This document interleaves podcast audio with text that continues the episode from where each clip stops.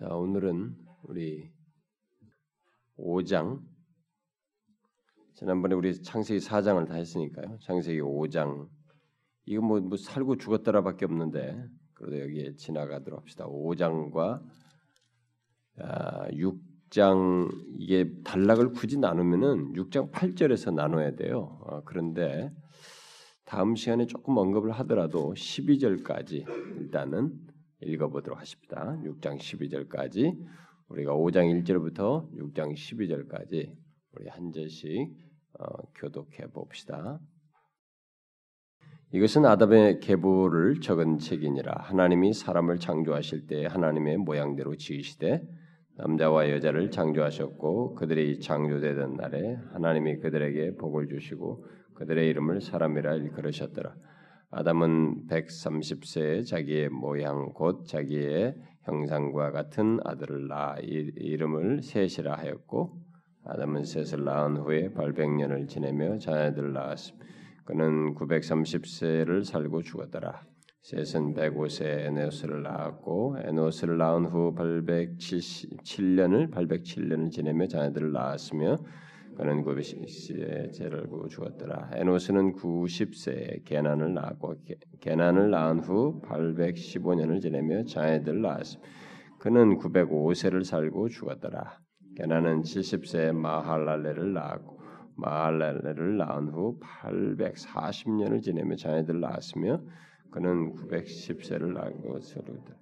마할랄렐은 육십오 세에 야렛을 낳았고 야렛을 낳은 후 팔백삼십 년을 지내며 자녀를 낳았으며 그는 팔백구십오 세를 살고 죽었더라. 야렛은 백육십 세에 에녹을 낳은 후 팔백 년을 지내며 자녀들을 낳았으며 그는 구백육십이 세를 살고 죽었더라.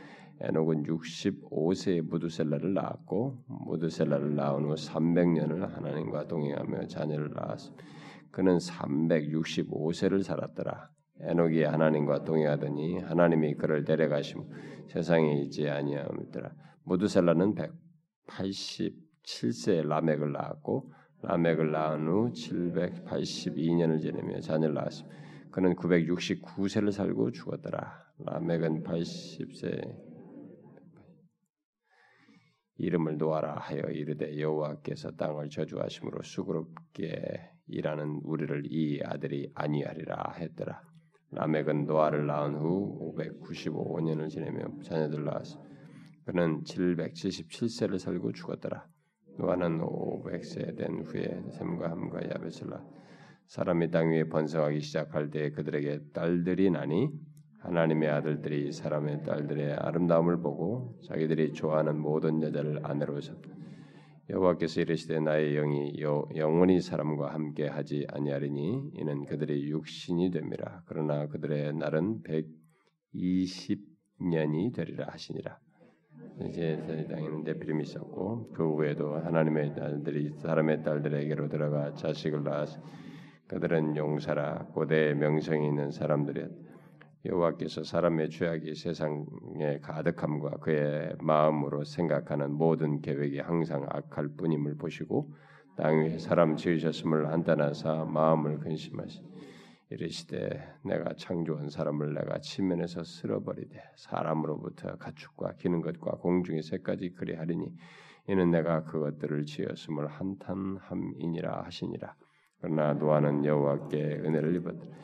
이것이 노아의 족보니라. 노아는 의인이요 당대의 완전한 자라. 그는 하나님과 동행하였으며 세 아들을 낳았으니 셈과 함과 야벳. 그때 온 땅이 하나님 앞에 부패하여 포악함이 땅에 가득한지라. 하나님이 보신즉 땅이 부패하였으니 이는 땅에서 있는 유류 있는 자의 행위가 부패함이었더라.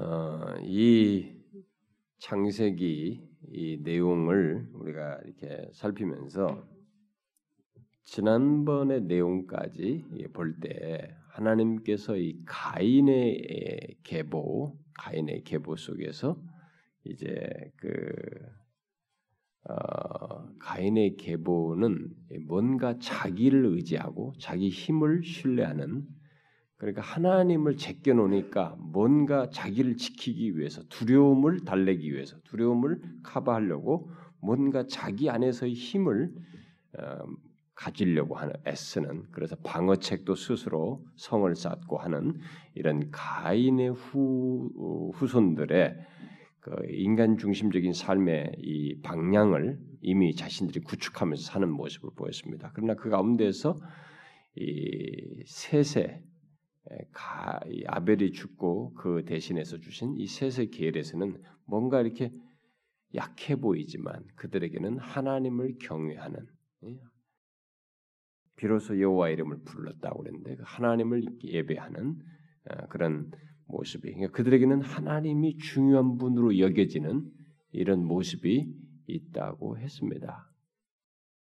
그래서 이 연약한 듯한 이 에노스, 그러니까 셋의 계열은 중요한 것이 뭐냐? 연약한 것 같지만 하나님이 계신다는 게. 그래서 약한 가운데서 강함 되시는 하나님을 볼 수 있는 이 복을 이들은 가지고 있었다. 외형은 약해 보이는데 이 안은 우주 만물을 창조하신 하나님을 소유한 그런 복된 계열을 이들이 갖게 되었다라는 사실을 말했습니다. 이것은 아주 아주 중요한 교훈이에요. 바울도 막 그 고린도후서 십이 장에서 말한 것처럼 인간이 이 비밀을 터득하면 인간은 최고의 경지에 오르는 것입니다. 신앙의 세계에서 최고의 경지에 오는 거예요. 어? 우리가 눈에 보이는 것으로 내가 스스로 강하려고 하는 것으로 강해지는 것이 아니라, 비록 나는 약하지만 모든 우주 만물을 창조하신 가장 강하신 그분을 소유함으로써 내 약함 가운데서 그분이 드러남으로써 강함을 드러내는 것, 이것이 인간이 이 땅에 살면서 소유할 수 있는 최고의 거예요. 그걸 이 처음부터 벌써 보여준 것입니다. 셋의 계열에서. 그런데 이가 이제부터 뭐 이, 이 족보가 한 쭉 많이 나옵니다만 구약에 예, 많이 나오는데 여기서 지금 이제 또 다시 앞부분의 족보를 얘기합니다. 그런데 여기 일 절과 이 절에서 어, 보면은 이게 두 번째 족보죠. 지금까지 기록된 것 중에서. 근데 여기 이 족보는 예, 셋을 통한 이 셋 셋을 통한 이 아담의 후손 이야기를 말해주기 위해서 서술되고 있는 것이죠. 그러니까 셋의 계보를, 아벨 대신 주신 아들인 그 셋의 계보를 말하면서 창조의 이 계보를 말하는 가운데 창조의 원점으로 돌아갑니다. 이 셋의 계보를 말하는데 셋으로부터 시작하는, 셋이라고 하는 이 계보가 사실상은 뿌리가 또 어디로 올라가냐면 창조의 원점으로 올라가는 것입니다. 그래서 하나님의 형상대로 지어지고 그의 축복을 받은 사람, 그 아담으로부터 그 이야기를 시작하는 거죠. 거기로부터 시작하고 있습니다. 결국 이런 사실은, 결국 셋의 계보는, 이 셋 족속은 하나님께서 사람을 창조하실 때 남자와 여자를 주셨던 어떤 이 여자, 남자의 성적인 차이를 따라서 번성함을 입었다라고 하는 것을, 그렇게 해서 아담으로부터 그 대를 이어서 이 번성함을 입게 되었다라는 것을 말해주는 이런 이제 계보, 족보의 설명이기도 하고, 하나님의 창조의 섭리가 이 셋의 자손들을 통해서 멈추지 않고 어? 계속되어서 나타나게 되었다. 결국 죄로 말미암아서 이 동산에서 쫓겨났지만 이들이 아직도 하나님의 축복의 대상이 되고 있다라고 하는 사실을 시사해 주는 거죠. 이 셋 얘기를, 셋의 계보를 다시 얘기하기 시작하는데 바로 처음부터 이 얘기를 하면서 그런 식으로 묘사를 하는 겁니다. 이 셋의 후손에게 아직 하나님의 축복의 대상이, 이들이 축복의 대상이다라는 것을 다시 밝혀주는 것입니다. 그러니까 가인을 얘기하면서 이렇게 말하는 것이 아니고 셋의 계보를 말하면서 다시 처음으로 올라가서 쭉 하나님의 이 창조의 섭리를 따라서 이들이 번성하게 되고 하나님의 축복의 대상이 된다라는 사실을 밝혀주는 것입니다. 그런 의미에서 지금 이, 이 족보가 지금 아주 중요한 의미를 갖는 것이죠. 음? 셋의 얘기를 하면서 등장했기 때문에 그, 그런 시각에서 우리가 지금 봐야 됩니다. 자, 그걸 염두에 두고, 음? 그래서 여기 뭐 여기 어, 이 뭡니까? 하나님이 사람을 창조하실 때 하나님의 모양대로 지으셨다고 하는 것을 얘기하면서 뒤에 하나님이 그들 여기 그 그들에게 복을 주시되 그들의 이름을 사람에 나중에 요것이 어디로 나오냐면 삼 절에서 나와요. 응? 삼 절에서 삼 절부터 다시 설명해서 제가 덧붙일게요. 여기 지금 하나님께서 처음 아담을 창조하실 때 하나님의 모양대로 지으셨던 것을 이제 여기 아담이 낳은 자식이 바로 자기의 모양, 그 자기 형상과 같은 아들을 낳아서 셋이었다. 이렇게 하면서 그 틀이 그대로 유지되는 것을 언급을 해주죠. 그래서 여기 삼 절부터 삼십이 절에 보면 이제 아담에서부터 노아까지 얘기를 좀 더 설명을 하는데 아담이 백삼십 세에 음? 어, 자기의 모양, 곧 자기의 형상과 같은 아들을 예, 낳았다. 이렇게 말하죠. 이런 묘사는, 이런 서술은 하나님께서 인간을 창조하실 때를 연상케 하는 거죠. 하나님께서 자기 형상대로, 자기 모양대로 인간을 창조하실 때 그걸 연상케 하는 것입니다. 그래서 마치 아담이 셋의 아버지인 것처럼 하나님이 아담의 아버지, 근원, 어? 이신 것을 이렇게 다시 이렇게 상기시키면서 하나님께서 최초의 인간에게 주신 축복이 아직도 그와 같은 것으로 지속되고 있다는 것, 유효하다고 하는 것을 암시해주는 이런 기술이라고 볼 수 있습니다. 음? 그런 서술이라고 볼 수가 있겠죠. 그래서 여기 기록은 어, 이제 이 지금부터 나오는 모든 족보의 내용들은 누가 틀이 있으면 틀이 이겁니다. 누가 몇 살에 누구를 낳았고 누구를 낳은 후 몇 년을 지내며 누구누구를 아들, 딸을 낳았고 그리고 몇 년을 살다가 뭐 향수하다가 죽었다, 죽었더라. 이 틀을 계속 모든 사람에게 적용해서 지금 기술하고 있습니다. 응? 한 사람 예외를, 예외가 있죠. 누구요? 응? 이 틀에 안 들어가는 사람. 에녹. 에녹 한 사람 빼고는 다 들어가 있습니다. 자, 그런데 여기서 보면 이제 그런 틀이니까 뭐 여기서 뭐 일일이 그걸 다 누가 몇 살 몇 살 사는지 뭐 그 성형 퀴즈도 할 것도 아니고 제가 그거 설명할 필요도 없는 것 같고 그게 아니고 이런 틀 속에서 여기서 이제 우리가 이제 제일 사람들이 관심을 갖는 것은 야 여기 가장 오래 오래 산 사람이 누구지가 아니라 다 우리 달달달 외우고 있습니다. 무두셀라. 야 무두셀라. 이거 오래 살았다. 우리도 이렇게 그러면서 은근히 우리는 뭐 진짜 저렇게 어떻게 살 수 있었을까? 우리도 뭐 최소한 우리 수준에서도 좀 오래 살 수 없을까? 이제 그런 것을 이렇게 대입시켜 보려고 무드셀러는 다 외우고 있습니다. 이 구백육십구 년을 살았다고 했는데, 아, 그 이 횟수가 가장 오래 산 횟수로 기록을 하고 있습니다만. 성경에서 하나님께서 하루 같다고 하는 천년에 못 미치는 연수이죠. 음? 그게 뭐예요? 아무리 오래 살아도 인간의 한계를 얘기해 줍니다. 타락한 인간의 한계를 여기서 말해주는 것입니다. 우리는 오래 산 것에 관심이 있습니다. 그러나 오히려 반대적인 의미가 있는 것입니다. 그렇게 오래 살았다 할지라도 하나님께 있어서 진짜 하루가 천년 같은 것 같다고 한 거기에 못 미치는 세월이라는 거죠. 뭡니까? 인간의 철저한 한계를 시사하는 것입니다. 한계를 상기시켜주는 거죠. 어떤 사본에 의하면은 이 무두셀라가 노아 홍수가 난 그 해에 죽었다고 그래요. 응? 그러니까 뭐 그래봐야 그 정도 살다 가봐야 그런 한계 속에서 살다 죽은 거죠. 그 홍수라 홍수 때 홍수로 멸망하지 않고 죽은 것만도 그건 감사한 일이지. 음? 어, 근데 이 족보 내용에서 아담이 셋을 백삼십 살에 낳았다라고 했는데, 음, 우리가 아는 바대로 여기서 지금 아담이 누구를 낳았다고 하는데 셋을 얘기 한 사람밖에 얘기 안 하고 있습니다. 이 족보에서. 그런데 여러분도 알다시피 아담은 셋만 낳은 것이 아니지 않습니까? 응? 그 이전에도 가인과 아벨을 낳았고, 응?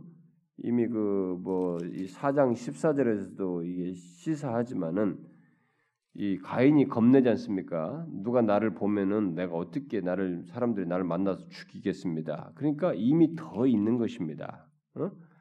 그러니까 그 외에 여러 자손들이 있었던 것이죠. 음?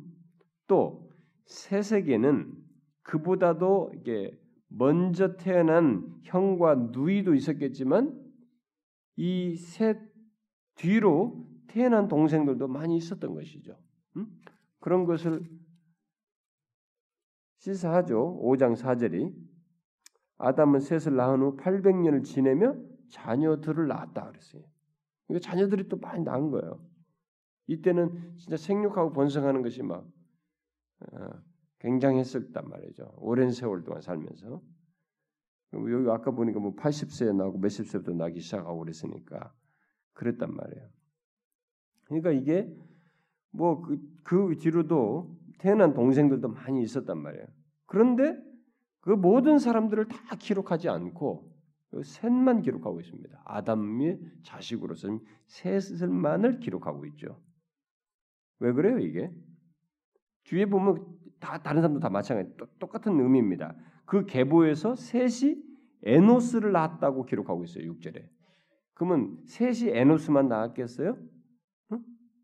많이 있을 거라고요. 그리고 이 셋이 꼭 이 셋의 첫째 아들이 꼭 에노스라고 말할 수 없는 것입니다. 우리가 꼭 그렇게 단정 지을 수 없어요. 여기서 그 장자이기 때문에 기록했다고 볼 수 없는 것입니다. 어?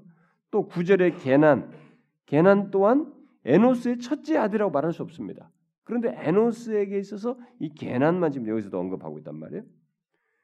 이런 것들은 다 뭐냐 이거예요. 이게 뭐겠어요? 자식들이 많이 있었는데 이게 각 자기 누가 낳은 자식 하나씩만 이게 거론하는 것은 이게 뭐겠어요? 응? 자신들의 대를 잇는 대표적인 사람들을 지금 거론하는 거죠. 응? 대표적인 대표하는 사람들이에요. 유일한 자식이거나 이들이 장자라고 이렇게 말할 수 없는 것입니다. 그런 의미를 생각하면 됩니다. 그래서 그 뒤에 이제 이런 내용 속에서 이제 이십이 뭐 이십이 절부터 어 거기 삼십이 절 사이 보면 에녹에서부터 노아까지 내용이 나오죠. 자, 이 셋의 계보에서 중요한 인물은 이제 에녹과 노아입니다. 에녹과 노아예요. 에녹은 거기 이 기록한 것처럼 이십이 절과 또 이십사 절의 것처럼 하나님과 동행했어요. 하나님과 동행했다고 하는 특징적인 묘사가 나와 있습니다. 이것은 하나님과 함께 걷고 생활했다라는 표현이죠. 문자들 보면 하나님과 함께 걷고 생활했다는 것입니다. 그러니까 이게 그의 생활이었다는 거예요. 하나님과 함께 걷고 사는 것이 이게 이 사람의 생활이었다는 겁니다. 그러니까 이게 아주 놀라운 특징이에요.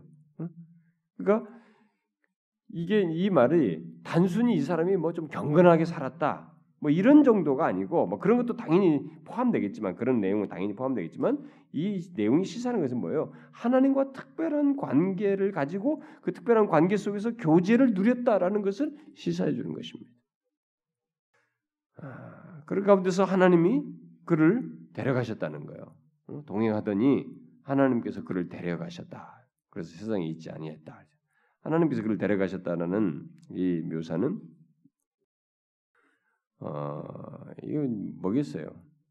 이 묘사는 하나님께서 그를 데려가셨다는 이 묘사는 엘리야도 하나님께서 이게 승천했잖아요. 엘리야도 데려갔지 않습니까? 죽지 않고 엘리야를 데려갔다고 했을 때 그 단어와 똑같은 단어입니다. 여기가 어떤 사람들이 데려갔다는 것을 그냥 우회적으로 그냥 죽, 죽, 죽게 만드는 것, 죽은 것을 우회적으로 변했다 이렇게까지 해석하는 건 절대 그렇지 않아요. 히브리서 십일 장도 그렇게 말하고 있지 않죠. 이것은 저기 엘리야를 데려간 승천에 데려갈 때와 똑같은 단어를 써서 하나님께서 그를 실제로 산채로 데리고 갔다는 것을 하늘로 이끌어 데려갔다는 것을 말해주는 것입니다. 음? 그러니까 이 실제로 여러분 그 히브리서 기자가 더 정확하게 밝히고 있죠. 그 한번 일단 읽고 넘어가 봅시다. 그럼 히브리서 한번 봅시다. 히브리 십일 장, 히브리 십일 장 오 절 한번 읽어 봅시다. 시작. 믿음으로 에녹은 죽음을 보지 않고 옮겨졌으니 하나님이 그를 옮기심으로 다시 보이지 아니하였느니라. 그는 옮겨지기 전에 하나님을 기쁘시게 하는 자라 하는 증거를 받았느니라. 그러니까 우리는 동행했다고 여기에 지금 창세기에는 기록했는데 그게 하나님을 기쁘시게 하는 자였어요. 동행하면서 하나님을 참 기쁘시. 하나님이 뭘 기뻐하시는지를 그와 항상 함께 걷고 항상 하나님과 함께 생활하는 것을 하나님이 기뻐하셨다는 것을 우리가 알 수가 있는 거죠. 하나님이 기뻐하신 자라는 증거를 얻었다는 것입니다. 그러니까 예수 우리가 일상생활에서 항상 매사에 모든 삶 속에서 항상 하나님과 함께하고 하나님과 함께 걷고 생활하는 것이 하나님이 기뻐하시는 거예요. 그걸 우리가 여기서 알 수 있겠습니다. 그런데 어, 그래서 결국 그 삼백육십오 년을 이 땅에서 이제 보내다가 보낸 후에 데려가시게 된 거죠. 그런데 당시 지금 모든 사람들이 수명이 보면 보통 팔구백 년인데 팔구백 년에 비하면은 삼백육십오 년은 짧죠.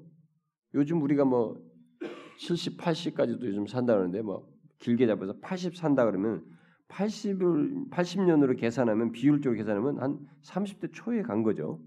어? 당시로 보면 삼십 대 초에 간 거죠. 야, 참 젊은 나이에 나 안 됐네. 그러니까 그때 그때는 어? 젊은 나이에 참 안 됐네 이렇게. 우리도 지금 누가 삼십 대 초에 가면은 어떻게 됩니까? 아, 이게 참 젊은이가 이게 지금 잘 컸는데 이게 아, 너무 아깝네, 그죠? 근데 우리 생각이에요. 그 우리 생각입니다. 하나님은 에녹에게는 그게 영광이었습니다. 인생 오래 사는 게 마냥 능사가 아닙니다. 오히려 하나님은 여기서 메시지를 하나 우리에게 던져주고 있죠. 응? 에녹이 자신의 인생 동안 하나님과 동행하는 삶을 살았다. 응? 상대적으로 짧은 시간 동안 그렇게 살았다. 그러면서 강조하는 것이 삼백육십 년 살았다고 하면서 강조하는 건 뭐냐면 그 인생 동안 하나님과 동행하는 삶을 살았다는 것을 지금 강조하고 있단 말이에요. 그러면 여기서 이 이것을 통해서 우리에게 강조하는 건 뭐예요? 메시지가 뭐겠어요? 중요한 게 뭐예요? 얼마나 오래 살았느냐가 아니라는 거예요. 소위 how long이 아니야, how long. 얼마나 오래 살았느냐가 아니라 뭐예요? 어떻게 살았느냐가 중요하다는 것입니다. 이게 우리가 진지하게 생각할 일입니다. 특히 하나님과 동행하는 삶을 살았는가가 중요하다는 것입니다. 우리는 무조건 오래 살라고만 합니다. 어? 오래 살라고만 하는데 오래 살아서 막 고생하면서 오래 사는 거 그게 뭐가 그리 좋다는 거예요, 사실은. 물론 저도 근데 늙어봐야 알겠습니다만은 저도 막 네 늙어봐라 늙을 때 그렇게 말하는가 보자. 어? 이렇게 할지 모르겠습니다만은 우리가 중요하게 생각해서는 오래 사는 게 아니에요. 오래 사느냐 짧게 사느냐가 지금 중요한 것이 아니라 어떻게 살았느냐, 어떻게 사느냐, 하나님과 동의하며 사는가 이것이 중요하며 하나님이 이것을 귀히 여기신다는 것입니다. 이걸 기뻐하신다는 것입니다. 우리는 이 사실을 생각하면서 우리에게 주어지는 인생을 살아야 됩니다. 하루든 내가 지금 나이가 이십 대든 삼십 대든 오십 대든 육십 대든 지금 나에게 주어지는 시간을 어떻게 사느냐가 중요하다는 것을 알고 사는 삶이어야지 야 빨리 열심히 해가지고 또 살고 일 년 살고 더 살고 살고 이래야지 아 그거 아니에요. 그거 아닙니다. 그건 진짜 어리석은 일입니다. 에녹을 통해서 우리가 그것을 배워야 합니다. 우리는 영광의 영광으로 이끌림 받을 것입니다. 영광의 나라에서 영생 영생하게 될 것입니다. 신자는 그렇습니다. 그런 우리에게 이 땅에서 중요한 게 뭐 있어요? 다 영생할 건데 이 땅에서 중요한 게 여기서 여기서 더 오래 사는 게 중요한 것이겠느냐 이거예요. 그게 아니에요. 어떻게 사느냐예요. 이게 중요한 것입니다. 어차피 우리에게서는 그리스도 안에서 영생할 건데 그걸 얘기하는 것입니다. 어쨌든 에녹은 죽지 않고 하늘로 하늘나라로 옮겨진 최초의 사람이었죠. 이런 사실을 성경이 기록한 것은 결국 뭐겠어요? 이런 샘플을 일찍부터 보여주신 것은, 특별히 노아 홍수가 있기 전에 우리에게 보여주신 것은 뭐겠어요? 하나님께서 인간을 창조하시고 계획하신 것이 본래 이런 것이었어요. 타락으로 인해서 이것이 좌절됐는데 뭐예요? 하나님께서 장차 이런 일을 이렇게 죽음을 넘어서서 하늘나라에 하나님께로 이끌림받는 이런 일이 여인의 후손을 통해서 있을 것이라고 하는 것을, 장차 이것이 여인의 후손 안에서 있을 것이라는 것을 보여준 거죠. 응? 보여준 거예요, 이게. 그래서 여인의 후손 안에서 장차 그를 믿는 자들 안에서 자들에게 이와 같은 일이 있을 것이다. 죽음을 넘어서는, 죽음을 정복하여 하나님의 영광으로 나아오는 그런 일이 있을 것이다 하는 것을 보여준 것이죠. 그래서 이 오 장의 계보는 노아가 오백 세가 지나서 셈, 함, 야벳을 낳기 시작했다는 말로 끝납니다. 노아는 뭐 다음 시간에 얘기할 기회가 있을지 모르겠습니다만은, 다른 사람들은 뭐 팔십 세도 되나 보는데 노아는 오백 세가 지나서 셈, 함, 야벳을 낳았다고 그랬어요. 그러니까 이게 뭐 오랜 세월 동안 이 그게 안 됐던 거예요. 예? 아이를 갖지 않고 이렇게 살았던 사람이죠. 어쨌든 이 계보 속에서 우리는 지금 이 여기 오 장의 계보, 이 셋의 계보 속에서 우리는 이 가인의 후손, 앞에 사 장에 기록된 가인의 후손과 여기 오 장에 기록된 셋의 후손 사이에 뭔가 좀 다르죠. 이 족보의 기술이, 아니 이 후손에 대한 이 기술이 뭔가 다르죠. 뭐가 다릅니까? 여기에는 지금 이 오 장에 오 장에는 사 장에는 이 오 장처럼 누가 누구를 낳아서 몇 년을 향수한 이런 얘기가 없죠. 그것이 없어요. 가인의 후손과 셋의 후손 사이에서 이런 차이를 두고 있습니다. 하나님이 주목하고 있는 것이 뭐냐면 셋의 계예요. 디테일하게 기술하고 있는 것을 통해서. 그리고 잘 보시면 이 가인의 후손과 셋의 후손 사이가 뭔가 대조되고 있는 것을 보게 됩니다. 여러분들이 주의 있게 본 사람 같으면 볼 수 있습니다. 잘 보면 동일한 이름을 가진 사람들이 서로가 대조되고 있어요. 사 장 십칠 절을 보면 가인에게도 에녹이 있습니다. 그런데 어떤 사람은 어, 가인의 집에서 에녹이다, 이 사람이 안 죽고 가는 에녹인가 이렇게 말하는데, 그렇지 않고 이름이 중복돼요. 서로가. 셋에게도 에녹이 있습니다. 오 장 십구 절에 대조되죠. 그 다음에 사 장 십구 절에 보면 가인의 후손에 라멕이 있습니다. 예? 그런데 여기 셋에게의 라멕이 있습니다. 바로 노아의 아버지죠. 여기가 있어요. 이런 대조를 시키고 있습니다. 그리고 비슷한 소리의 이름들을 가지고 대조가 되고 있어요. 가인 쪽에서는 이라시라고 했는데 이쪽에서는 야렛이라고 하고, 저쪽에는 무르야엘이 있는데 이쪽에는 마할랄렐이 있고, 저쪽에는 무두사엘이 있는데 이는 무두셀라가 있고, 저쪽에는 가인이 있는데 게난이 있고, 응? 이렇게 서로가 뭔가 이게 자꾸 대조가 되고 있어요.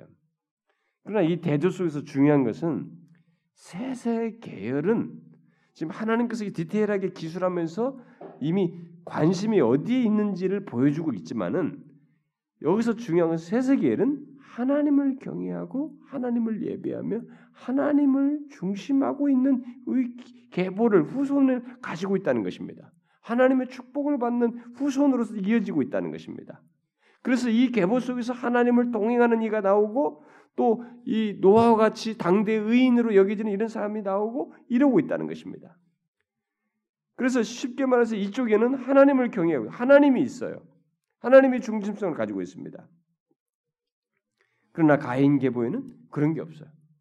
가인 계보에는 계속 자기들의 재능을 발휘하고 뭘 발휘하고 뭘 쌓고 해서 자기 자신들을 드러내는 거. 자기들이 스스로 힘을 과시하고 힘을 양성해서 자기를 방어하려고 노력하는 것. 결국 자기 자신들의 무엇, 자신들의 힘, 어? 이런 것들밖에 없어요. 그래서 결국 뭡니까? 인류의 역사의 최초에서부터 한 가지 선명하게 보여준 것이 있습니다. 인간이 두 개의 큰 나눔으로 있는데 그 나눔의 정신의, 정신의 이 대조가 뭐냐면 하나는 하나님을 중앙에 중심에 둔다는 것이고 하나는 자기를 중심에 둔다는 것입니다. 이 두 가지가 근본적으로 다 따지고 들어가면 이 두 개의 큰 두 개는 나뉘어요. 뭐 여기서 우상이 있고 어쩌고 저쩌고도 우상조차도 내 중심성 속에서 우상을 섬기는 거거든. 나를 위한다고 생각하고 우상을 섬기는 거예요. 그래서 제가 지난 시간에 지지난 시간에도 얘기한 겁니다. 교회당 안에 있으면서도 자기 중심성을 가지면 굉장히 심각한 거예요. 그게 셋의 계열이다. 하나님을 믿는다. 일때는 에노스가 비로소 여호와 이름 불렀다는 것처럼 하나님을 자신들의 중심성에 둔다는 것을 분명히 밝히는 거예요. 그러니까 교회를 다니면서도 자기 중심성을 갖는다는 것만큼 위험한 거 없는 거예요. 이게 이게 가인 계열의 특징을 자기 스스로 드러내는 것이기 때문에 아주 위험한 것입니다. 음? 그래서 신앙생활하도록 자꾸 자기 중심적으로 신앙생활하는 것이 너무 위험하다. 이거 진짜. 근데 아닌 게 아니라 제가 얘기하지만 오늘의 한국 기독교는 자기 중심성을 가지고 신앙생활하는 사람이 너무 많아요. 진짜. 저는 뭐 교회에서 섬기면서도 그걸 보거든요. 저 사람이 하나님을 진실로 자기의 중심에 두고 있다면 그가 자신의 주권자인 걸 알고 있다면 저렇게 행할까? 저런 식으로 하나님 앞에 나올 수 있을까? 이런 의문을 드리는 경우가 많단 말이에요. 그게 너무 많습니다. 이게 지금 둘의 차이예요. 이게 인류에서부터 처음부터 두 개로 딱 나뉜 것입니다. 그렇기 때문에 예수를 믿는 사람에게 있어서는 확고히 해야 됩니다. 정말로. 그리스도가 자신의 중심이에요. 하나님이 자신의 중심인 것을 선명하게 해야 돼요. 그분이 자신의 주권자요. 그분이 자신의 그 진짜 이 에녹처럼 그분과 함께 걷고 생활하는 거예요. 그분이 나의 삶의 전부이고 중심이에요. 이 중심성을 가져야 되는 것입니다. 왜냐하면 이게 아 뭐 종교적이 너무 종교에 매이는 거 아닙니까? 뭘 몰라서 하는 소리네. 종교에 매이기는 하나님이 전부이신데 그분이 모든 걸 나에게 생명을 주고 주권자이신데 내일도 결정하시는데 내가 생각하는 누리고 싶은 모든 것이 그분의 손에서 달려있는데 무슨 소리 하는 거예요 지금? 아닌 거예요. 아직도 자기중심성을 가지고 있으니까 뭐 종교의 메인에 너무 그렇게 신앙생활하면 내 삶이 없잖아. 무슨 삶? 응? 하나님과 함께하는 삶만큼 인간에게 복된 것이 있어요. 어디 있어요? 그리고 가장 안전하고 안심스러운 게 어디 있습니까? 노, 노아 보세요. 노아가 나중에 그 집안이 살지 않습니까? 다 쓸어버리는데 그 집안이 살잖아요. 하나님을 중심에 두었더니. 이거예요 여러분. 무슨 소리 하는 겁니까? 너무 사치스러운 거예요. 허황된 생각을 하고 있는 것입니다. 자기중심성을 가지니까 그런 가인 같은 생각은 스스로 자기를 이렇게 뭐 이것도 하고 저것도 하겠다고 하면 자기를 방어하고 뭘 하면서 자기 살 길을 자꾸 생각하는데 하나님 중심성이고 자기중심성을 가지고 신앙생활을 하면서 그런 식으로 생각하는데 그게 자기 망치는 거예요. 여러분. 천만의 말씀. 이 두 계보를 일부러 이렇게 묘사를 하잖아요. 이쪽에도 이 가인의 후손을 좀 묘사됐잖아요. 달리 묘사하고 있다고 성경이. 우리는 이 사실을 굉장히 중요시 여겨야 됩니다. 셋의 계보에는 바로 여인의 후손이 이어서 나올 것이기 때문에 그 안에서 은혜가 흐르고 있고 하나님의 은혜와 복을 얻고 있고 하나님을 중심에 두고 있는 가운데서 그런 그래서 나중에 여기 노아도 있잖아요. 노아는 여호와께 은혜를 입었더라. 이쪽에는 은혜가 흐르는 거예요. 은혜가 흐르고 있다. 베풀어지고 있다 이 말이죠. 그게 그렇게 중요한 것입니다. 자, 이제 육 장으로 넘어가 봅시다. 이 육 장 그 일 절부터 팔 절이 달라고 나눠야 되는데 그냥 유사한 내용이 십이 절까지 있으니까 함께 거기까지 좀 묻어서 살펴보도록 하십시다.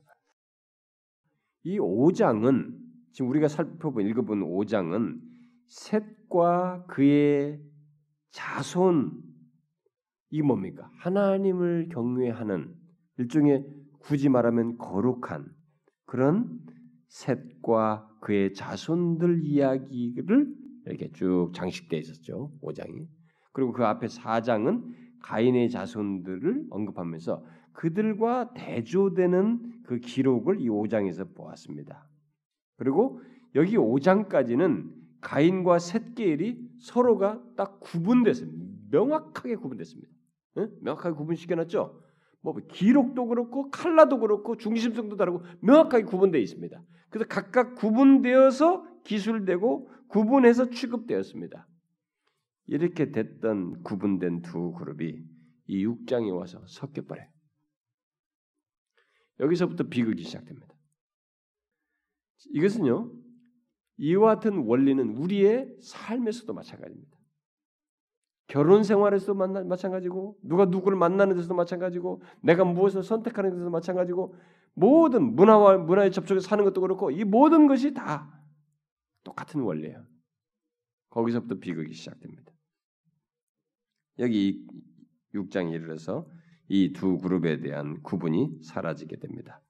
그래서 소위 타락이 여기서 둘 사이에서 함께 섞이면서 있게 되고, 이제 비극이 또 약이 되죠. 있게 됩니다.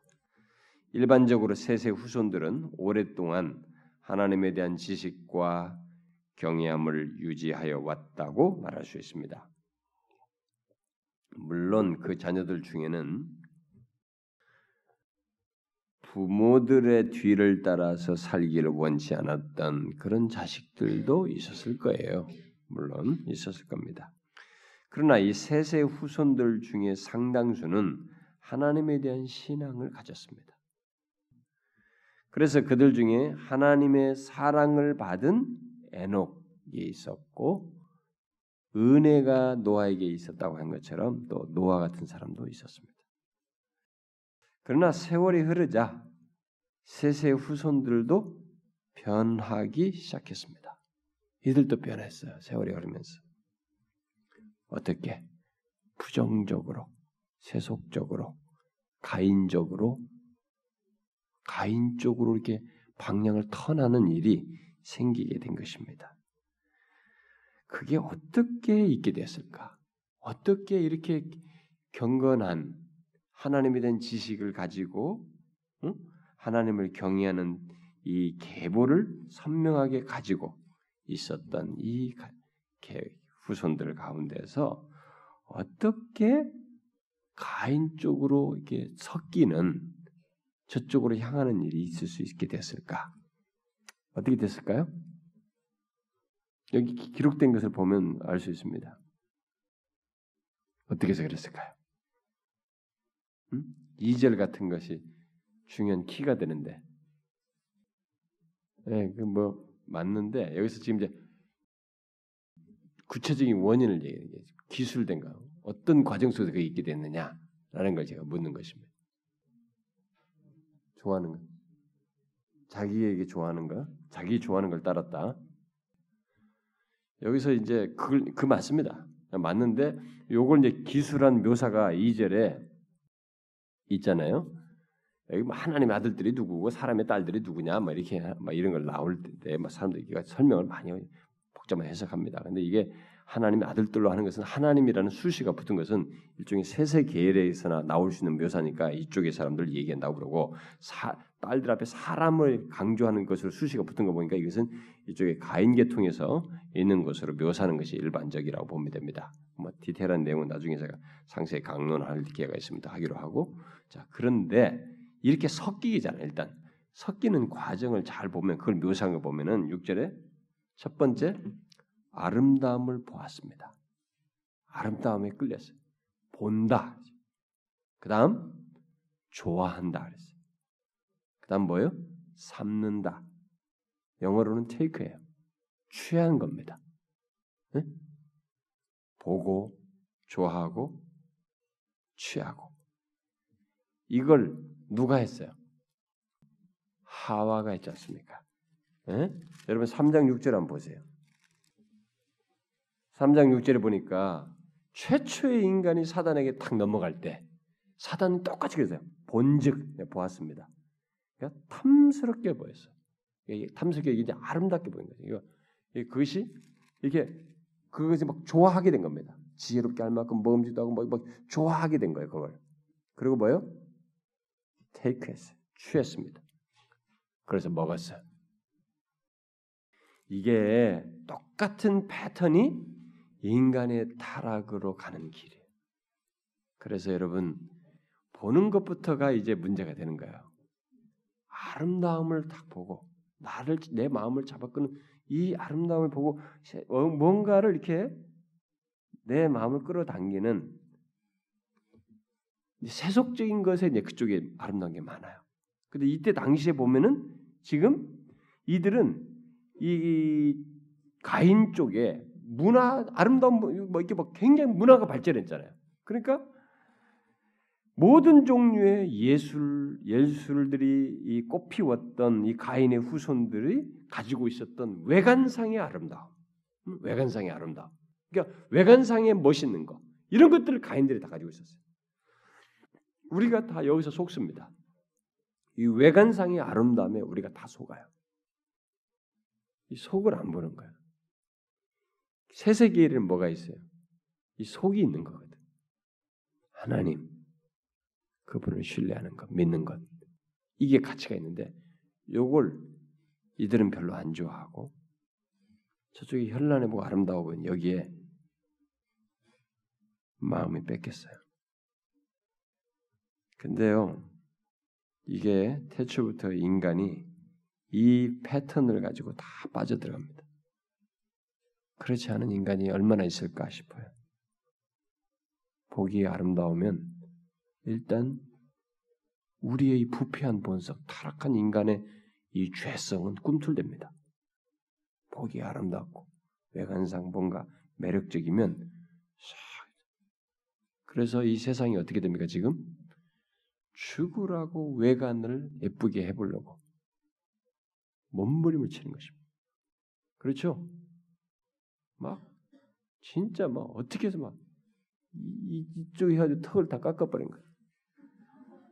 응? 이게 수, 이게 뜯어가지고 엄청나게 아프다는데 와 대단하죠. 거의 죽는 것 같은 고통이라고 그래요. 이것뿐만 아니라 몸이 안 됩니다. 턱 다 깎고 막 코 올리고 막 다 해버린가 봐. 왜? 외관.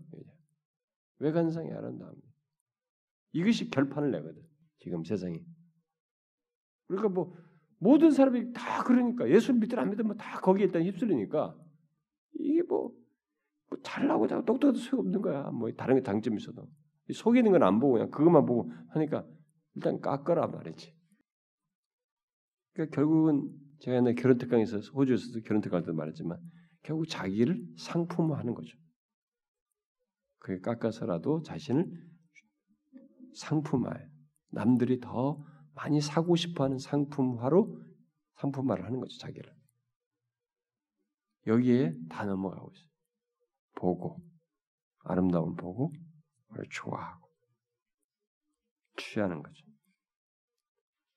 여기에 이 새세계일들이 넘어갔습니다. 응? 거기에 마음이 끌려서 넘어갔어요.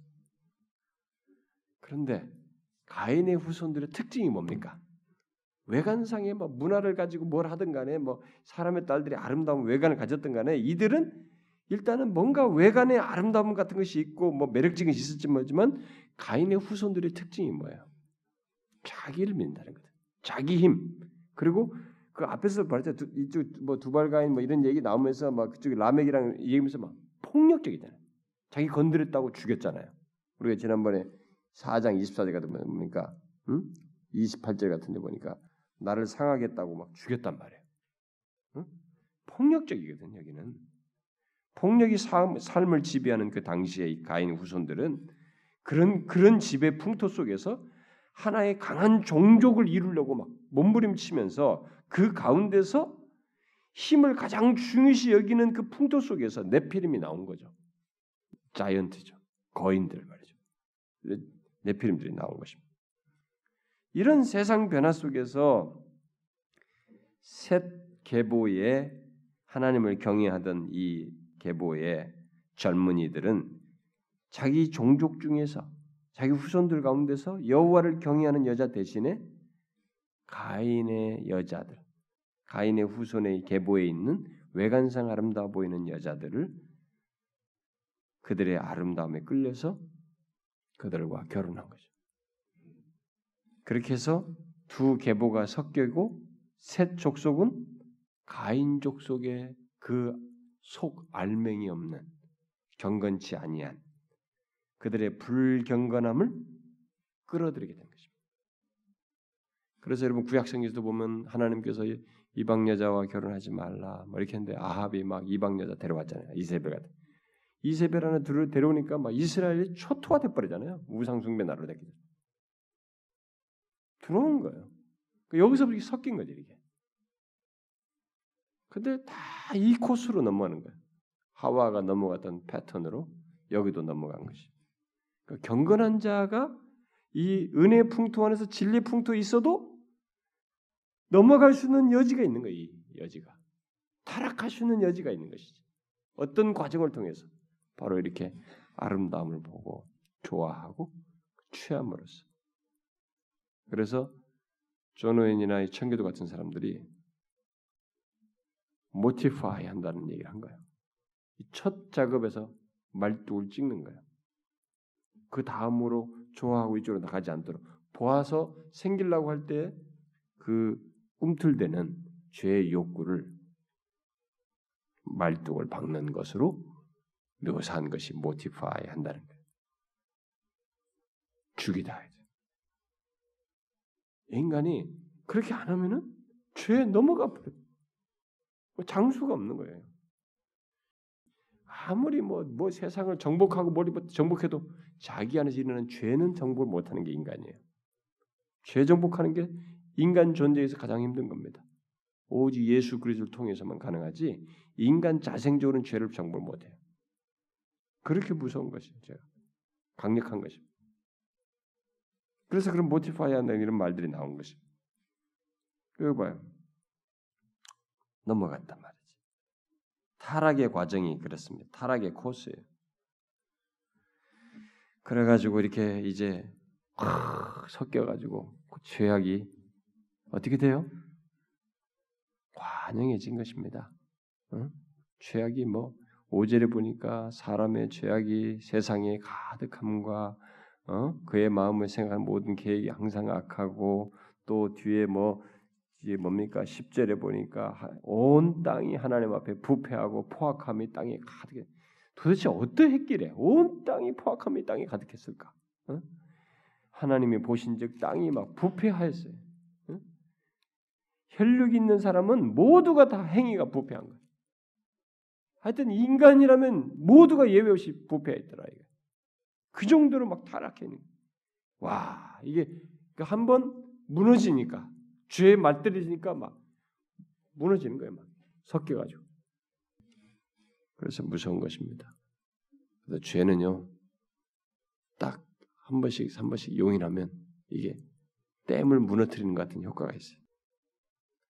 그래서 성경에서 거룩을 자꾸 얘기하는데 말씀과 기도로 거룩해진다. 그걸, 그걸 떠나 있으면 안 된다는 얘기를 자꾸 하는 것입니다. 그런데 이렇게 되는 것을 하나님께서 모르고 계셨을까요? 보신즉 그러잖아요. 하나님이 보신즉 십이 절에도 그렇고 응? 다 보시고 있어요. 하나님 보시고 도저히 안 되겠는 거예요. 간과하지 않으셨죠. 하나님은 때때로 이게 오래 참으시지만 결국에는 그들의 죄를 그들 앞에 드러내시는 때를 두시죠. 음?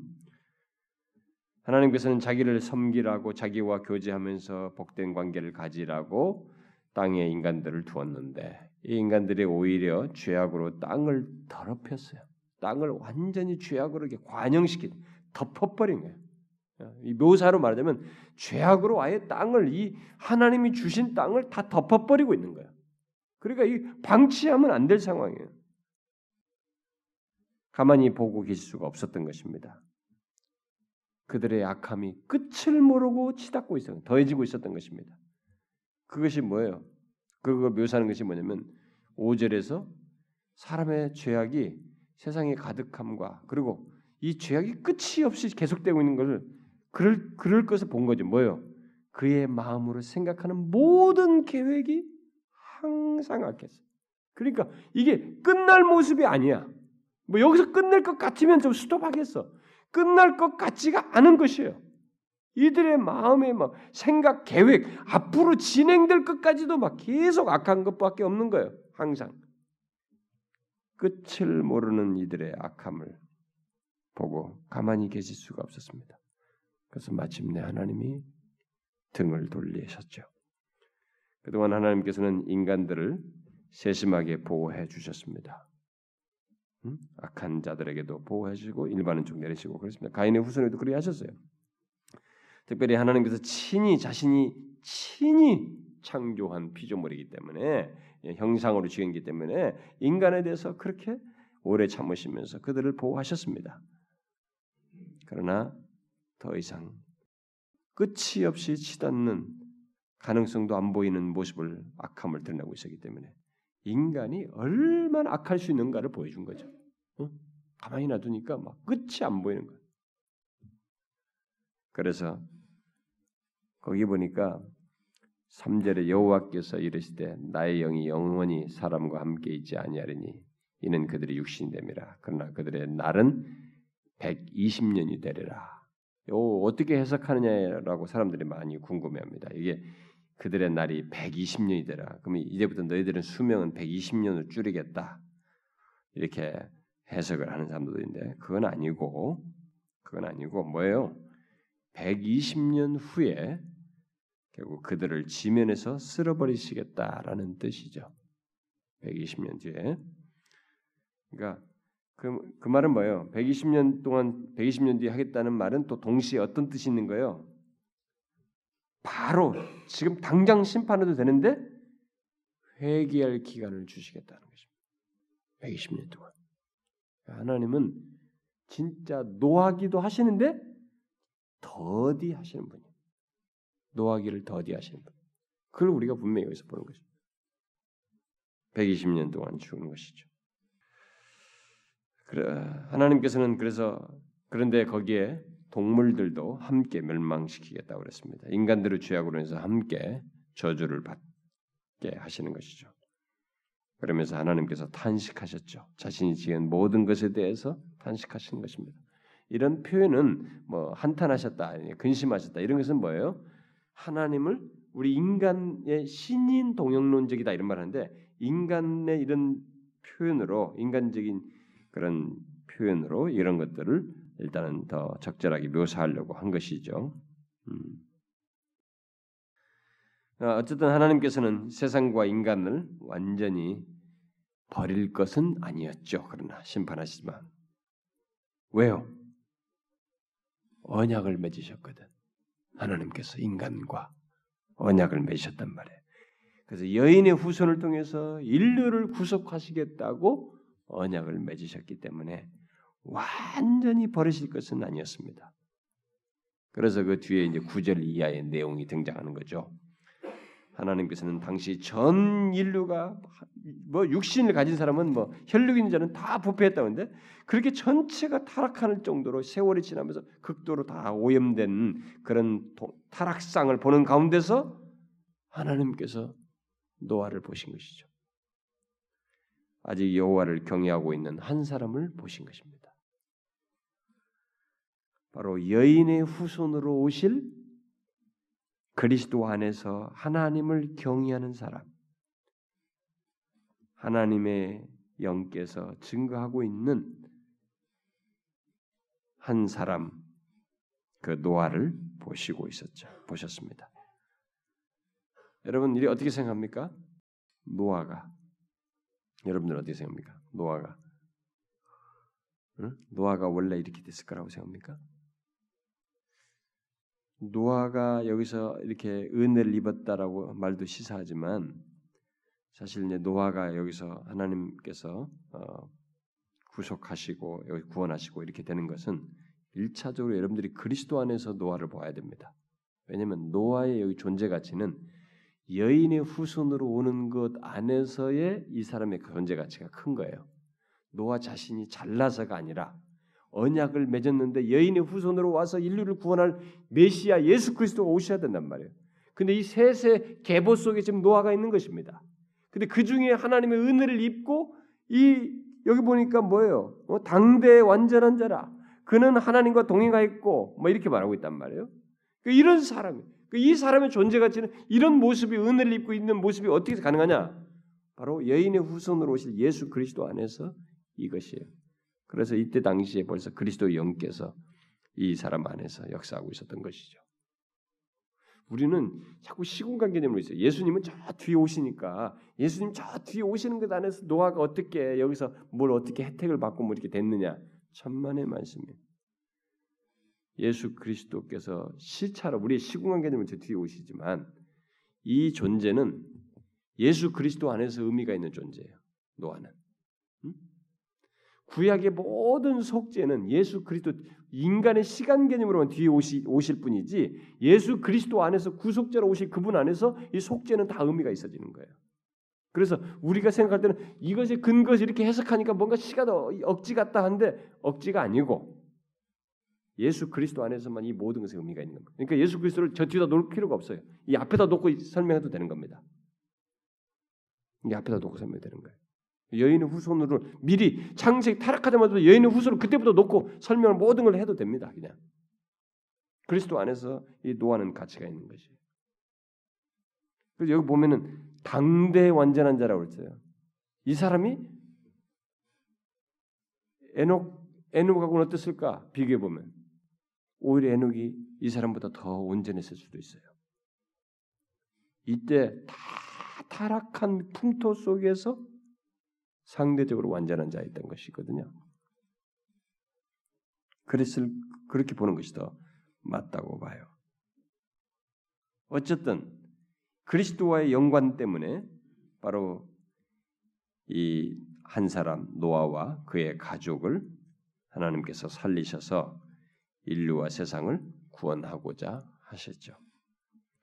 결국 하나님의 의도는 인류를 완전히 멸망시키는 것이 아니라 뭐예요? 죄악된 세상의 죄를 이 관영한 이 죄를 세상에서 씻어내는 것. 이것이 하나님의 의도죠. 만약 하나님께서 여인의 후손으로 오실 그리스도를 약속하지 않으셨다면 세상이 이거 볼 것도 없는 거예요. 그냥 쓸어버리지. 이렇게 뭐 탄식하시고 한탄하시고 뭐 이런 다 쓸어버린 거예요. 그럴 상황이에요. 여인의 후손을 약속하셨기 때문에 그 안에서 지금 죄를 씻으시기 위한 이제 심판을 하시는 거죠. 여러분 노아가 태어났을 때 그의 아버지 라멕이 한 말이 있었죠. 노아라는 이름을 지으면서 말한 것이 있었죠. 그 뭐예요? 오 장 이십구 절에 뭐라고 그랬어요? 여호와께서 땅을 저주하심으로 수고롭게 일하는 우리를 이 아들이 아니하리라. 이름 속에 예언적인 내용을 담고 말했습니다. 그런데 이 말은 뭐예요? 노아 자신이 그렇게 응? 노아 자신이 죄로 인한 이 하나님의 저주로부터 인류를 구원한다는 거예요? 그건 아니죠. 노아 스스로 구원하는 것이 아니라 노아의 계보로부터 태어나실 예수 그리스도로 말미암아 구원을 얻게 될 것을 말하는 것이죠. 그러므로 우리는 거꾸로 말해야 됩니다. 구원주로 오실 예수 그리스도 때문에 노아가 구원을 얻은 거예요. 여인의 후손을 약속했기 때문에 이 노아가 구원을 얻은 것입니다. 또 예수 그리스도 때문에 뒤에 있어서 모든 구속받는 구원받는 사람들이 구원을 얻게 된 것입니다. 예수 그리스도 때문에 인류가 구원을 얻는 것이죠. 예수 그리스도 때문에 저와 여러분이 구원받는 것입니다. 아시겠어요? 이것은 처음부터 그랬습니다. 노아부터. 이 사실을 잊지 말아야 됩니다. 이게 굉장히 중요한 사실이에요. 우리는 예수 그리스도 때문에 구원받는 것입니다. 노아도 그래요. 노아가 모자랐다고요. 이것 가지고 구원은 안 되는 거예요. 인류 구원은 안 되는 것입니다. 여인의 후손 예수 그리스도 때문에 그가 구원받는 거예요. 그게 노아가 구원 얻는 것 같은 똑같은 의미가 있는 거예요. 예수 그리스도 때문에 구원 얻는 것이. 자, 조금 있으면 다음 시간에 보겠습니다만 망망대해 노아만 살아요. 노아를 통해서 그 후손을 보조로 해서 자식들과 함께 며느리까지 데리고 살리는데 예수 여인의 후손 오실 예수 그리스도 때문에 노아가 구원받으니까 어떻게 됐어요? 구원이 비교가 되잖아요. 이야, 구원이라는 게 이런 거구나. 명확하게 보여줍니다. 이 노아의 홍수를 통해서 보여주는 구원만큼 구원을 실감나게 보여주는, 이게 그림으로 보여주는 완벽한 그림이 없어요. 아, 구원이라는 게 이런 거구나. 우리는 여기서 같이 섞여 있으니까 막 구원 받, 예수 믿어 구원 받는 게 뭐 같이 그랬나 이랬나 이렇게 막 그게 별거 아닌 것 같고, 지금 우리가 몰라서 그렇습니다. 이 구원은 이 노아가 나중에 망망대에서 떠서 구원받는 것과 똑같은 상황이에요. 그렇게 극적이고 영광스럽고 복된 것입니다. 다 쓸을 때 진짜 구원했다. 메시아 때문에, 그리스도 때문에 구원했다는 것이 무엇인지를 노아가 뱃속에서 경험하는 겁니다. 망망대에서. 와, 어디서도 볼 수가 없는 거예요. 그게 구원이에요. 그래서 나중에 신약성경에 가서 노아의 구원을 얘기하지 않습니까? 너희들 저 노아의 때를 얘기하면서 그렇게 구원 얻은 것을 또 베드로도 얘기하고, 겨우 그렇게 구원 얻었다고 말하면서, 구원이 그런 것입니다. 예수 그리스도 때문에 얻은 구원이 이렇게 영광스럽고 복된 거예요. 그래서 이 세상에 다른 거 다 잃어버려도 좋습니다. 예수 그리스도를 소유하고 하나님을 경외하고 예수 때문에 구원을 얻는 것을 가지고 있으면 그 사람은 천하를 얻은 것이, 아니 영혼을 얻은 것입니다. 비교할 수 없는 것이. 노아가 망망대에서 그 얻은 그 구원의 경험을 똑같이 일시적으로 몇십 년짜리가 아니라 몇백 년짜리가 아니라 영원토록 얻는 것입니다. 그게 구원이에요. 이걸 우리가 잊지 말아야 됩니다. 그래서 하나님 중심성, 이 세 세계를 가지고 다니는 중심성을 우리는 킵해야 되는 것입니다. 지켜야 되는 거예요. 간직해야 되는 것입니다. 자꾸 보고 좋아하고 취함으로써 따라 타락하는 그 코스, 그 패턴으로 가면 안 되는 것입니다. 다 그렇게 되니까 노아 한 사람 찾아냈어요. 최소한 노아 말고 다른 패밀리라도 또 한 번쯤 구원해 줬으면 어떻게 했을까? 그런데 이 세상에는 놀라울 정도로 혈육인 자가 아무도 없었어요. 이렇게 주님을 향해서 마음을 다시 제대로 된 사람이 없었단 말이에요. 그래서 놀라울 정도로 이 패밀리 하나 살리고 다 죽였어요. 무섭잖아요. 응?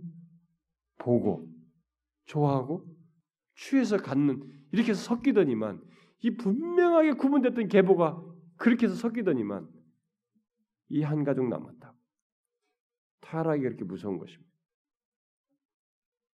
그래서 에녹을 미리 데려간 거예요. 요시야도 그 이전에 데려간 거예요. 빨리 젊은 나이에. 그 뒤에서 바벨론에서 멸망될 거기로부터 건지시기 위해서. 어, 비극스럽게 죽었는데요. 죽는 방식은 인생의 삶의 연장선상에서 일어나는 일이기 때문에 어떤 것이든 상관없어요. 여러분, 병상에서 막 고통해가지고 막 어? 이 열 배씩 그 어? 진통제를 막 넣어서도 고통하는, 그렇게 하면서 막 고통에 죽는, 몇 달씩 하는 거다고 딱 단번에 죽는 거다고. 우리 입장에서는 뭐 차이가 없는 거예요, 여러분. 오히려 뭐 그거 가지고 우리가 생각할 때는 막 미신적으로 생각하고 막 그러는데 그럴 것 없어요.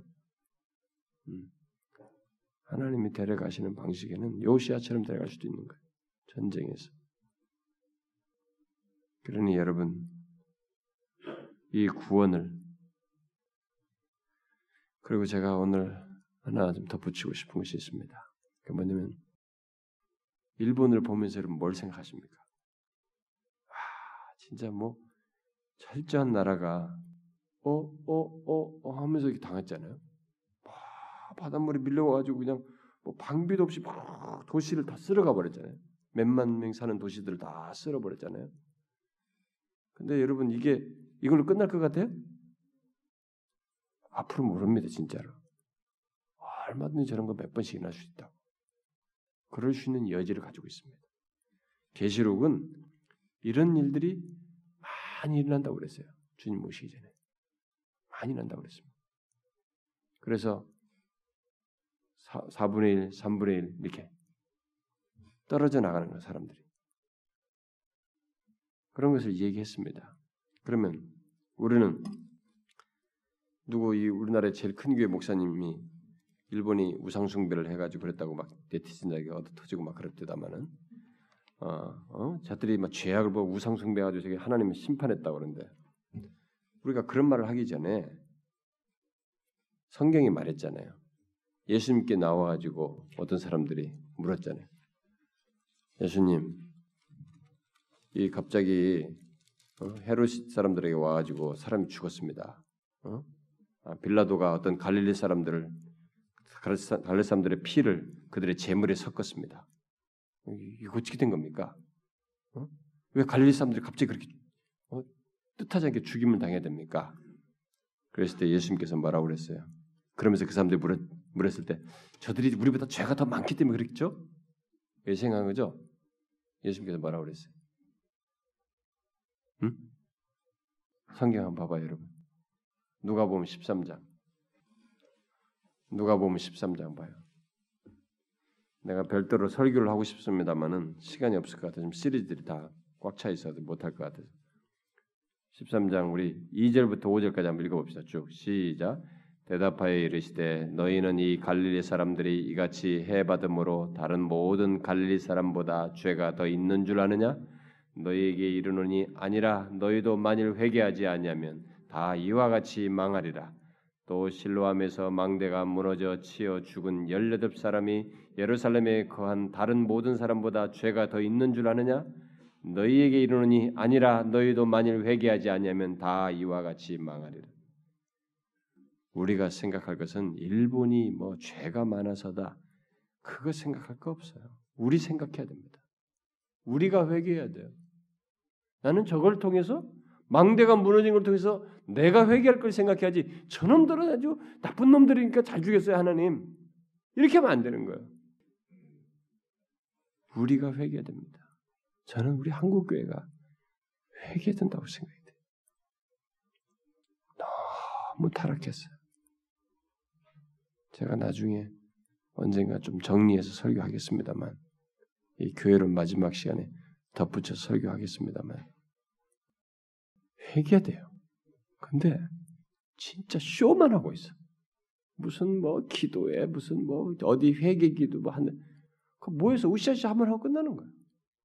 회개가 그런 거예요. 행실을 돌이키는 거예요. 회개의 열매를 맺는 것입니다. 가슴을 찢으면서 우리가 저걸 통해서 너희들도 회개치 않으면 똑같이 내. 하나님이 우리에게도 지금 그렇게 말씀하시고 있는 거예요. 한국교회, 대한민국, 너희들도 회개치 않으면 너희도 저렇게 된다. 이렇게 말씀하시는 거예요. 무슨 소리 하는 거야? 일본이 무슨 우리보다 나쁜 그런 얘기 할 것 없어요. 우리도 똑같은 것입니다. 우리가 회개해야 됩니다. 여러분들이 회개자니까 도대체 난 뭘 회개하라는 거예요? 회개할 것도 없는 것 같은데. 정신 바짝 차리셔야 됩니다. 왜 없습니까? 우리가 양심을 거스려서 사는 것이 얼마나 많은데. 우리 교회들이 얼마나 엉망진창인데. 다 잘난 맛에 살고 자기중심적으로 신앙생활하는 것이 얼마나 보편화되어 있는데. 말도 못합니다. 저 같은 목사들 입장에서 성직자들은 목사들은 얼마나 타락했는데. 형용할 수 없어요. 회개해야 돼. 우리가 회개됩니다. 너희도 회개하지 않으면 다 이와 같이. 저는 그게 걱정이 됩니다. 우리가 자꾸 회개를 안 하고 있으니까 우리도 언젠가 하나님께서 망대 무너지듯이 우리도 그런 것을 경험케 하실 거 아닌가 싶어요. 여러분, 우리 교회라도 그렇게 합시다. 응? 나만 생각하지 말고 우리 조국교회를 해서 이 나라의 민족을 위해서 회개하자고 기도합시다. 하나님 아버지 감사합니다. 이 시간에도 우리를 불쌍히 여겨주시고 이 자리에 나와서 하나님 말씀 듣고 함께 기도할 수 있게 해주시니 감사합니다. 하나님 아버지 우리가 너무 눈이 어둡고 이렇게 마음이 다쳐서 하나님은 원하시는 것이 있는데 우리가 그것을 깨닫지 못하고 일방적으로 우리 중심적으로 나아가는 것은 없는지 우리를 돌아보게 해주셔서 이 나라의 모습이나 우리 교회의 모습이나 우리 자신의 모습이나 우리들의 영적 상태나 우리 가정의 모습이나 하나님이 우리를 보시고 판단하시는 것이 있는데 우리는 그것을 보지 못하고 그저 나름대로 미워하면서 지나가고 있지는 않은지 주여 우리가 경성하여 하나님이여 우리 자신들을 돌아보고 우리들의 이 조국교회나 우리 주변의 현실을 놓고 같이 회개하며 은혜를 구하는 저희들이 되게 하여 주옵소서. 주님 우리 시대도 예수 믿는 우리들도 하나님의 아들들이 사람의 딸들과 섞이듯이 섞여서 이제 우리가 누가 누구인지 세상과 교회를 분간할 수 없을 만큼 너무 비슷해졌습니다. 주님 우리를 불쌍히 여겨주시고 회개하여 돌이킬 마음을 주시고 하나님이여 다시 그런 가운데 은혜를 덧입을 수 있도록 인도해 주시옵소서.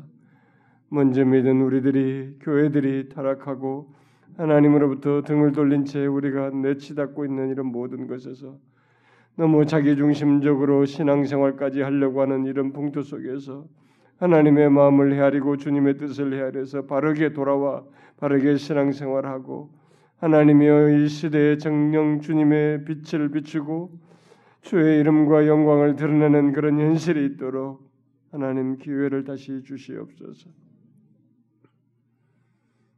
하나님 아버지 일본 땅에 은혜를 주셔서 이제 하나님이여 더 저들이 더 큰 위험에 직면하기 전에 이제 하나님 자신들의 침착함으로 세상을 사는 것이 아니고 우리의 생명을 지신 분이 하나님이신 줄을 알고 하나님 앞에 은혜를 구하며 주께로 돌아오는 역사가 그 땅에 있게 하여 주옵소서. 우리보다 오랜 세월 복음을 전했지만 저들은 복음에 냉대하였습니다. 이제 이런 것을 통해서 하나님을 바라보는 마음들을 주시고 선교사들의 외침과 사역이 먹히게 하셔서 심령들이 수많은 심령들이 하나님께로 돌아오는 역사가 있게 하여 주옵소서. 우리 오현성 기사님이 동안의 지역에서 복음을 전할 때 그것을 통해서 사람들의 마음이 열리게 하시고 그 지역 안에서도 구원의 역사가 회심의 역사가 있게 하여 주옵소서. 오 주님 우리 몸된 교회가 하나님이여 할 일들이 많습니다. 우리가 비록 하나님이 여러 가지 외형적으로 미미하지만 주님의 마음을 품고 이 시대를 바라보며 기도하며 조국교회를 품고 하나님의 열방을 품고 하나님의 죽어가는 영혼들을 위해서 진리를 전하고 복음을 전하고 또 진리가 하나님의 혼탁해진 이 시대의 진리의 빛을 비추며 죽어가는 자들에게 복음의 빛을 비추며 하나님 앞에 구하고 은혜를 구하고 이 나라가 다시 회복되기를 구하는 그런 하나님의 뜻을 위해서 힘쓰는 그런 교회로 세워주시옵소서.